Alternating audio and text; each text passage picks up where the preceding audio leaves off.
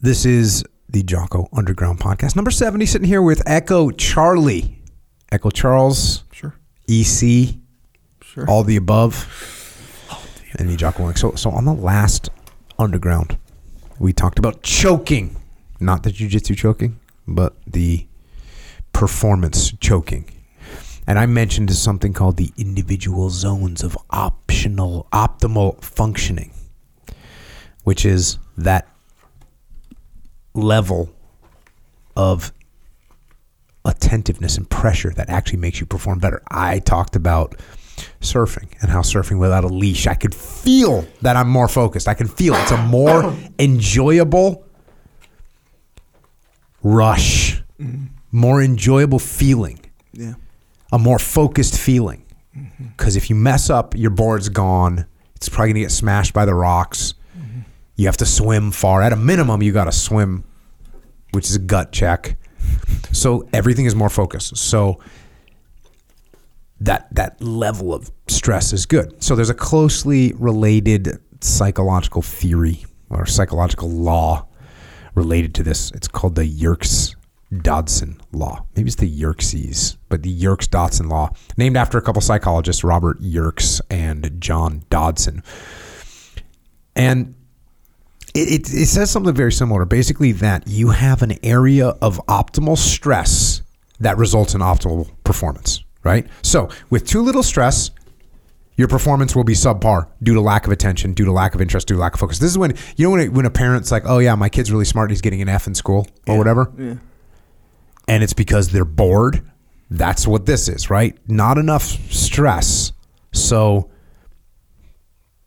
not enough interest, not enough attention, not enough focus because there's not enough stress. The other end of the spectrum, we got too much stress. And now we have subpar performance because there's anxiety, there's overstimulation, there's chemicals getting released into the body. There's a bunch of things that are going on that if you get too much stress, you're going to have a subpar performance. And this this original experiment the way they conducted it, the original experiment was with mice, and the mice were uh, allowed to enter one of two boxes. There's two boxes, and the mice would enter into one of these boxes. One was black, one was white. If they went into the black box, there was no shock. If they went in the white box, they were getting electrocuted. Like not electrocuted, but they were getting, a, yeah, I guess elect, they were getting a shock. And I'm sorry, everybody, this is a experiment from like 1900 or 1905 or 1906. So I apologize that the mice were harmed in this situation. With a really weak shock in the white box, it took them a long time to figure out the deal. With a really strong shock, it took them a long time to figure out the deal. Hmm. With a medium shock, they figured out the deal quickest.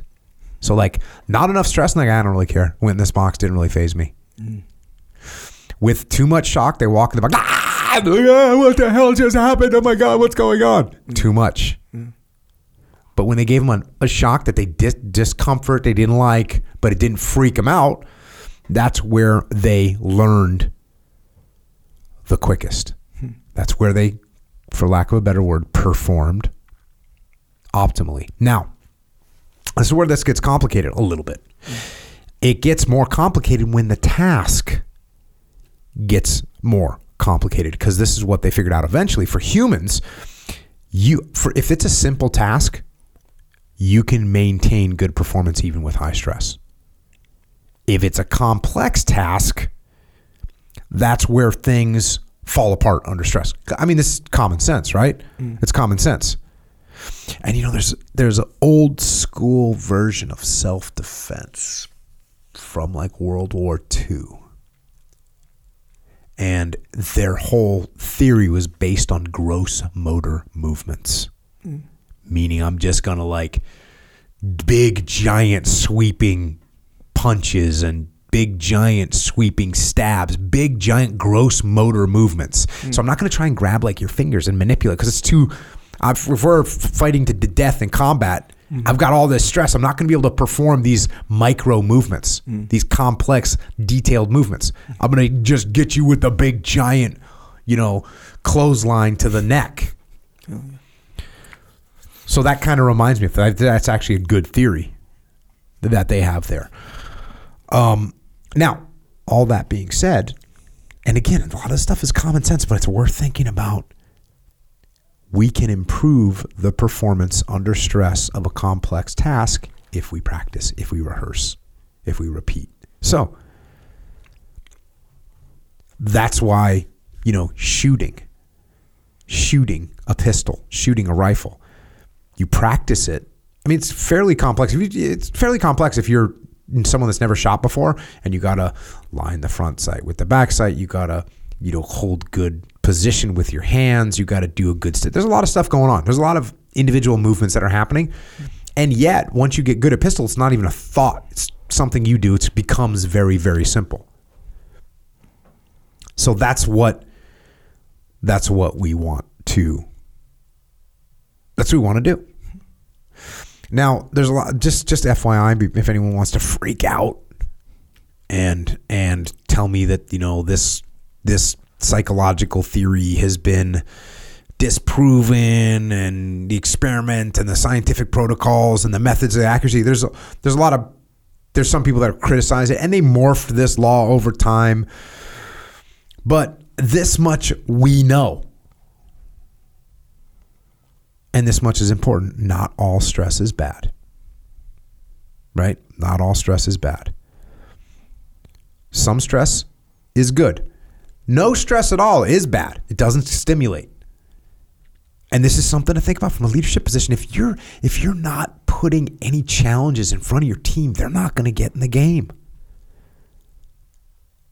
And when you're a leader and you put too much stress on your team, they're going to be overwhelmed. So you got to find that optimal level of stress.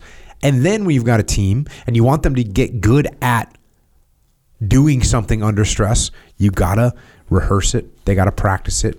And that includes leadership. Again, the primary goal of the training that I used to run for the SEAL teams was to actually overwhelm the leaders massive stress so that they could become accustomed to it, so they could come up with little protocols on how to prioritize and execute. So there you go. Don't think of stress as something you need to fight against. Think of it as something you need to work with to find the optimal level of stress with yourself, with your team, so that everyone can perform better there you go. they say that uh, know it was something about the current state of children being spoiled or something like this. I don't know, something like that. It was in an application of that. They were saying um, when kids are spoiled, it's it's not. I forget what it's not, but all essentially in its on its base level, it's a low uh, stress tolerance, or sorry, a low distress tolerance. So like if you're used to getting what you want at every turn, and then the moment you don't get what you want, that causes distress, and they have low tolerance because they don't have any practice in being distressed mm-hmm. throughout life. So they react irrationally. That's what it is. Yeah. Low distress no. tolerance. That's why exercise is so good, man. Because that's some like you kind of learn the idea of discomfort and pain in exercise. Like if you go hard, or even playing sports and all this other stuff. I kind of you kind of as a, an adult you kind of reflect on those things and be like, you realize the value of that. Totally valuable. Distress tolerance. Yep. All right. Let's get some Q and A. Q and A. First question, Jocko. If I ha- if I have that is a little excerpt of what we are doing on the Jocko Underground podcast. So if you want to continue to listen, go to jockounderground.com and subscribe. And we're doing this to mitigate our reliance on external platforms so we are not subject to their control. And we are doing this so that we can support the Jocko podcast, which will remain as is, free for all, as long as we can keep it that way. But we are doing this so we don't have to be under the control of sponsors. And we're doing it so we can give you more control, more interaction more direct connections, better communications with us. And to do that, we are we're building a website right now where we'll be able to utilize to strengthen this legion of troopers that are in the game with us. So thank you. It's jockounderground.com. It costs $8.18 cents a month. And if you can't afford to support us, we can still support you. Just email assistance at jockounderground.com and we'll get you taken care of. Until then, we will see you mobilized underground.